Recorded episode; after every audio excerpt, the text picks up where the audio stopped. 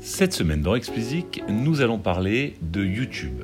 La plateforme vidéo était très discrète ces derniers temps.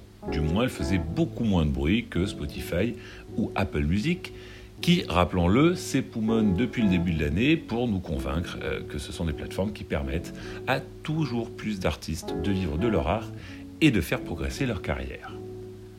Nous en avons parlé ici à plusieurs reprises et je dois bien reconnaître que j'ai pas été des plus tendres avec eux. Alors je ne pouvais pas, du coup, euh, ne pas partager avec vous la prise de parole de YouTube euh, en la personne de Layer Cohen, son patron de la musique. Voyons voir donc si l'ex-patron de Def Jam, entre autres d'ailleurs, s'en sort mieux que ses concurrents. Bon déjà, lorsque vous représentez YouTube dans le business de la musique, vous êtes à la fois euh, l'ange et le démon. Ange parce que vous détenez les clés de l'accès à la plus grosse plateforme de streaming du monde, hein, rappelons-le. Et puis le démon, car vous êtes pointé du doigt dès que les sujets de rémunération insuffisante émergent. Rapidement, le value gap arrive sur le tapis et vous êtes le plus souvent pris au piège. Alors avec la transposition dans notre droit de la directive européenne le mois dernier, les choses vont peut-être changer, mais pour l'instant, il est trop tôt pour que ça puisse produire le moindre effet. Bref, conscient de ce problème, Cohen commence l'entretien avec Music Week donc en partant tout de suite sur les performances de l'offre avec abonnement de YouTube, qui est YouTube Premium, on va dire. Il explique qu'il est convaincu que YouTube sera central dans l'avènement prochain d'un âge d'or de l'industrie musicale. Pour preuve, Q1 2021, qui a été la meilleure croissance d'abonnés depuis le lancement de l'offre par abonnement de YouTube. Il complète en annonçant que YouTube a versé 4 milliards de dollars à l'industrie ces 12 derniers mois. On pourrait d'ores et déjà lui opposer que le problème ne vient pas des montants reversés par les plateformes à l'industrie, donc les labels et les distributeurs et les éditeurs, mais bon, laissons-le continuer son argumentaire. Selon lui, la musique n'est plus une industrie audio, n'est plus non plus une industrie audiovisuelle, mais est une industrie visuelle audio. On pourrait croire qu'il joue sur les mots, cette génuflexion rhétorique, excusez-moi de l'expression, lui permet de suggérer qu'aucune plateforme n'est mieux placée pour, on y revient, abriter le prochain âge d'or de l'industrie. Puisque forcément, YouTube étant principalement vidéo, essentiellement même vidéo, elle est très bien placée si on partage le constat qui est fait par l'AR Cohen d'être dans une industrie maintenant qui est visuelle audio. Bon. Alors toujours parce qu'un petit peu de name dropping fait bon effet, il explique que son ami Chuck D, le fondateur de Public Enemy, est totalement d'accord avec lui. Voilà. Maintenant, il a en plus un argument de choix et de poids parmi la communauté des artistes. La plateforme vidéo 2 milliards d'utilisateurs a réussi, nous explique-t-il, à réunir 30 millions d'abonnés à son offre premium.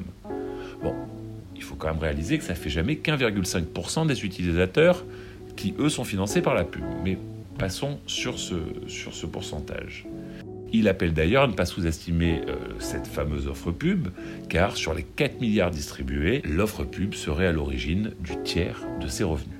Alors, moi personnellement, je ne suis pas sûr que cet argument soit son meilleur. Dans la mesure où une rapide règle de 3 fera réaliser à n'importe qui que le revenu publicitaire par utilisateur est ridicule. Hein. Faites le calcul vous-même, vous vous rendez compte de ce que je vous dis. Mais Cohen n'est pas là pour reparler du value gap. Il veut Regardez avec nous cet avenir radieux dans lequel YouTube permettra à tous les artistes de tirer des revenus décents de leur musique et de l'exploitation de leur musique sur la plateforme. Et puis il termine par le bijou, la punchline ultime dont il faut bien reconnaître il a le secret. Lorsque sa mère, nous explique-t-il, lui demande ce qu'il fait dans la vie, sa mère qui a donc, selon ce qu'il nous explique, 90 ans, il ne comprend pas bien ce que son grand-fils fait dans la vie.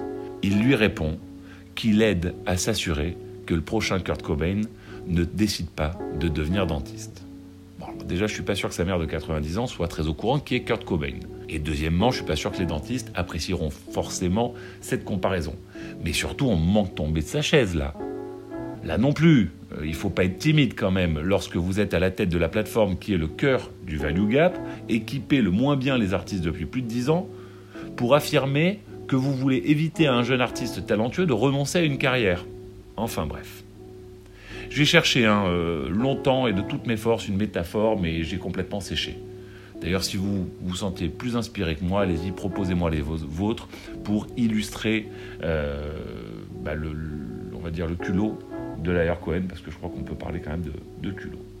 Et Jenny aussi, d'une certaine façon, parce qu'il faut être quand même bien accroché pour, euh, oser euh, dire ça. Bref, revenons à nos moutons. On sent bien que l'Air Cohen se sent investi d'une mission.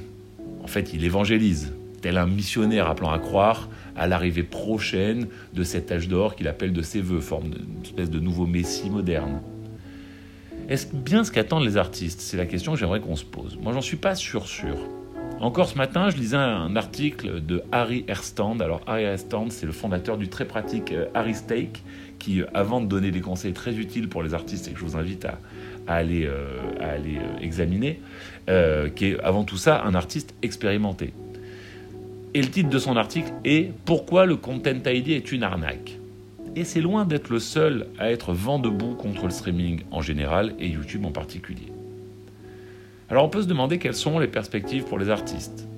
Ils appellent au changement par tous les canaux à leur disposition. Ils interpellent tous les acteurs de la chaîne de valeur pour les convaincre de changer, de bouger et de modifier le système pour qu'il soit un petit peu plus à leur avantage, à minima. Et on en revient toujours à la même question. Que proposent les géants d'Internet pour donner aux créateurs les moyens de vivre de leur art La réponse est elle aussi invariablement la même. Voyez ça avec vos distributeurs, labels, etc. Et ça y est, on est reparti pour un tour. On retourne en rond, on refait un petit tour en s'enfonçant un petit peu plus à chaque rotation. C'est un peu la définition du cercle vicieux, tout ça.